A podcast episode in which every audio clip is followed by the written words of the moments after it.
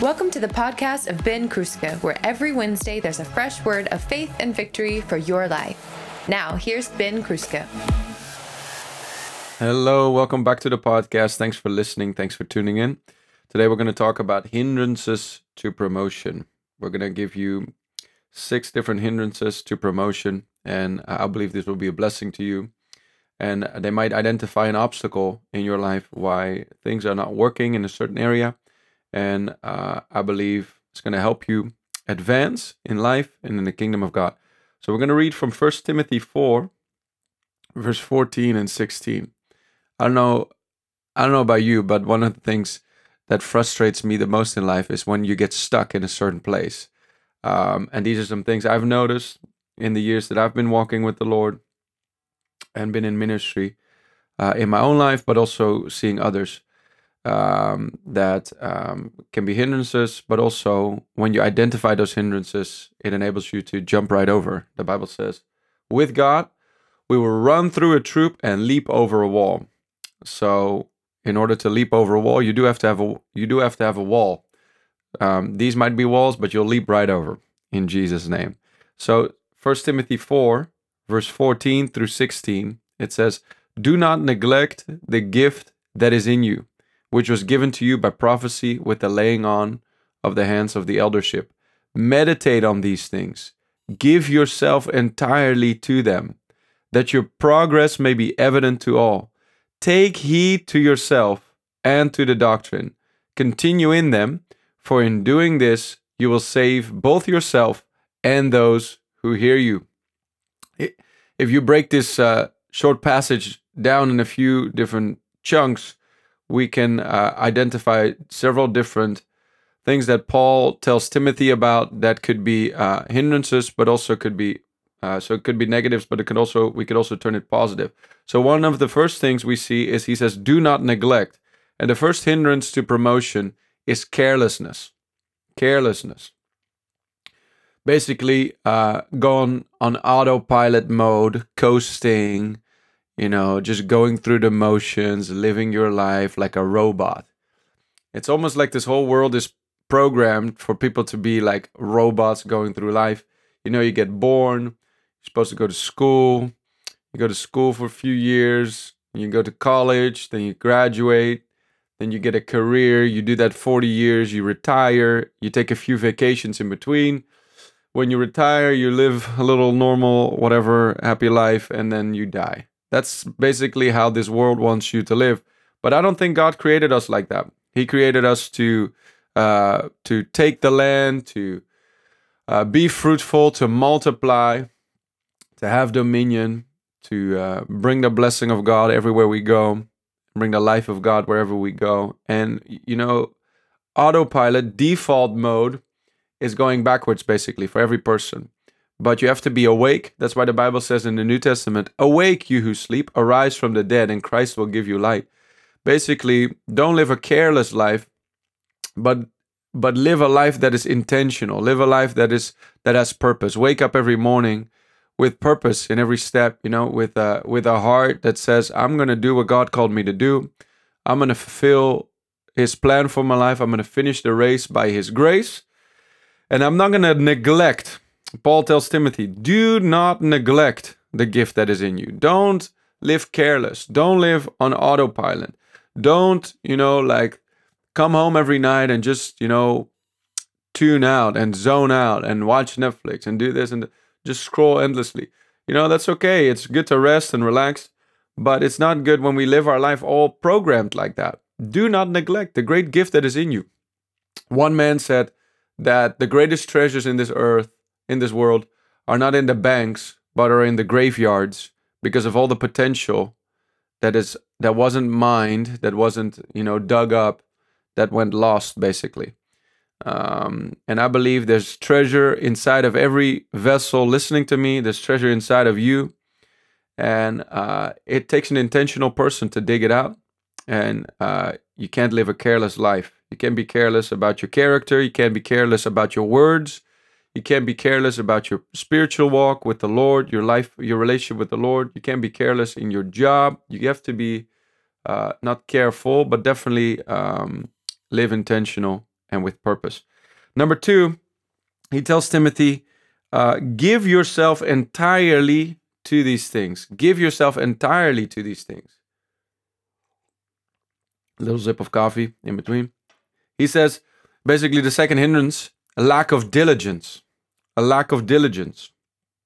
Give yourself entirely to these things. Second Peter 1, verse 5, it says, Giving all diligence, add to your faith. Giving all diligence, add to your faith. Later in the chapter, he says, Be even more diligent to make your call and election sure. For if you do these things, you will never stumble. A lack of diligence will keep you from being promoted because um, God doesn't promote sloppiness and God doesn't promote laziness. Um, you have to give diligence. The Bible says, "He, a son who sleeps during harvest time, is a son who causes shame." No, we have to be awake. We have to have our hands to the plow. We have to be working. Jesus even said it. He said, "I must work the works of him who sent me while it is still day. The night comes quickly in which no man can work." He said to the Pharisees, "I work hitherto, and so does my Father." God is a God who likes to work. He worked six days and rested one. many, many people in my generation do it the opposite way. no, you have to work. Things don't go automatic.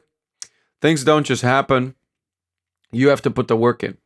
You have to, whatever gift that is inside of you, you have to sharpen it. You have to uh, uh, uh, grow in your skill. You have to uh, give diligence to um, be more excellent. Somebody said uh, in this one book I read, he said an old old Russian saying is that if you chase two rabbits, you will catch neither one. So basically, you have to focus on okay, what is it I'm called to do? What is I'm I'm supposed to be doing, and then give all diligence to that. Chase that one rabbit. Don't try to do five things all at the same time. Um, focus on one. Grow in that one. Develop in that one. If you have a job right now, uh, then be the best person at that job. Give all diligence. Work harder than the others. Paul said it too. He said, By the grace of God, I am what I am. Um, but also by the grace of God, I worked harder than the others. Yet not I, but the grace of God that is in me. So he said, By God's grace, I was enabled to work harder than others. Grace is not a excuse to not do nothing. No, grace is an, an enablement to be everything that God called us to be giving all diligence. You know, uh, anytime you talk on diligence, you think about Proverbs 6, where the Bible talks about, you know, uh, the the one who sleeps and slumbers, who says a little bit longer snoozing, a little, you know, a little more tossing and turning, a little bit longer folding of my hands on my bed. And the Bible says there that prov- poverty will come upon you like an armed robber. So promotion won't come if you're not diligent. You have to be diligent. You have to work hard. Um, then the third one, Paul tells Timothy, he said, Take heed to yourself. And I want to call that uh, hindrance to promotion number three sloppiness in character. Sloppiness in character. Paul tells him, Take heed to yourself. In other words, your growth matters, your progress matters. He said, Let your progress be evident to all. That's not just talking about spiritual gifts. We have to grow in that but also talks about character and what kind of person you are. In the in the in the fruit of the spirit growing in your life. Is there humility there? Is there the love there? Is there the kindness there? Is there the goodness of God visible in that life? Patience. Is that one visible? You know, we're all growing. But sloppiness in character, if you basically just like, ah, whatever, you, we can't be the same three years from now that we are today. We have to grow and that basically comes from uh, those first two is like do not neglect and give yourself entirely to these things basically giving our whole heart to you know getting into the word taking time to pray taking time to worship serving in church being around others iron sharpening iron different things like that so we grow your growth matters one of the things that will stop you from growing one of the big uh, character flaws that actually such a hindrance to your promotion is pride, because the Bible says pride comes before the fall. Um, a pride goes before destruction, a haughty spirit goes before a fall. The Bible says that he who exalts himself will be brought low. So basically, pride thinks uh, that it's already standing. Pride thinks that it has it all. Pride thinks that everyone else doesn't measure up, but they're the greatest thing ever. And maybe it's not that, you know, uh, evident or that noticeable or, or that, you know, like strong, but pride Pride keeps you from praying. Pride keeps you from worshiping. Pride keeps you from humbling yourself and receiving correction. Pride keeps you from learning because pride thinks you have arrived in a way, you know? Uh, best way to counteract pride is to just humble yourself, get in the word, develop a lifestyle of worship, but also serving and giving and pouring out yourself. You know, doing for others things that you would like to do for yourself, you know, like uh, um, taking your time and pouring your life out in service to others. Uh, I, I, like to use that uh, passage in Second Kings 4, where the woman had, had a problem and Elisha said, Pour out the oil that you have into empty vessels. And as long as she, she kept pouring, as long as there were empty vessels to pour into, the oil kept flowing. So if you want to be promoted, if you want to see multiplication, then you have to pour out the oil that you have. You have to take what you have and start pouring it out. You have to live a life basically of pouring out, of looking for opportunities to be a blessing, looking for opportunities to serve, looking for opportunities to lift up others, to encourage others, even with your finances, looking for opportunities to bless someone else. Promotion never comes. It's a spiritual law, you know, that he who waters others will be watered himself that he who scatters abroad on others, he will find it after many days. So when you sow, you start reaping. And that's also in uh, that's financial law, but it's also um, a, a, law of character that uh, Paul says in Galatians chapter six that when you sow to your spirit, you reap life, but when you sow to your flesh, you reap destruction and corruption. So basically, when you want to grow spiritually, you have to move in spiritual things. You have to act in spiritual uh, principles, which is, you know, love others, uh, serve others, give, be a blessing, different things like that. That will help you grow. That will help you uh, um, develop an excellent character. It's said about Daniel that an excellent spirit was found in him. And when his accuser, accusers, smart people, top top people in the country. They tried to find something bad about him. They dug through his life looking for something to blame him for, and he was found above reproach. He was found blameless, other than his relationship with the Lord. Well, that that shows excellence of character. And if you and I want to be promoted, the Bible says that he, uh, with a he who has a gift, he will stand before great men. He who is of an excellent spirit, he will stand before great men. Um, so that doesn't come overnight, and it's also not something that's just dropped on you. That's something you and I must develop. We must sharpen our plows. We must sharpen our axe. We must sharpen our gift, but we also must sharpen our character. Uh, think about Joseph, how he, you know, had everything happen to get offended, to get bitter, to get upset, um, falsely accused, falsely sold into slavery. His own brothers rejected him. He could have been the most bitter person and nobody would have blamed him. But when he got the opportunity to stand before Pharaoh, his day of promotion, he didn't just have a gift, but his character was so excellent that Pharaoh took one look at him and said, Who can be found in all of Egypt like this man with such wisdom? And he basically said, I'll set you over all the land. That's an excellent character. So um, many people today they have the gift, but they miss the character, and it will hinder you from getting promoted because the gift will get you there, but the character will keep you there. So you could get the opportunity to stand before Pharaoh. You could get the opportunity for great open doors, but because of sloppy character, they would never that door would never open back back again. So make sure you're growing today. Make sure you're asking the Holy Spirit for help. Help me grow. That you're getting into the Word and being diligent about that. And also, when you get opportunities to be a blessing to someone else, grab those opportunities because you might say, well, what is that? What good is that for me?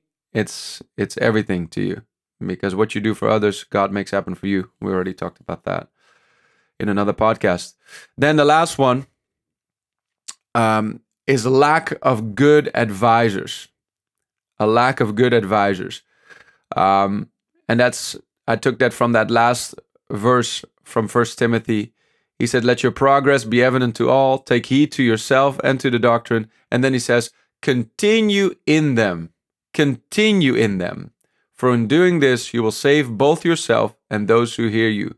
So basically, lack of good advisors. Why did I take that? Because you have to run your race and and you have to run your race not just all alone. In order to fulfill your race, in order to finish your race, you're going to need a crowd of witnesses around you cheering you on. And of course, those are in heaven spiritually cheering you on, but also here on earth. Um, I don't think we're meant to make it on our own. I don't think, you know, we're a body, we're part of a body.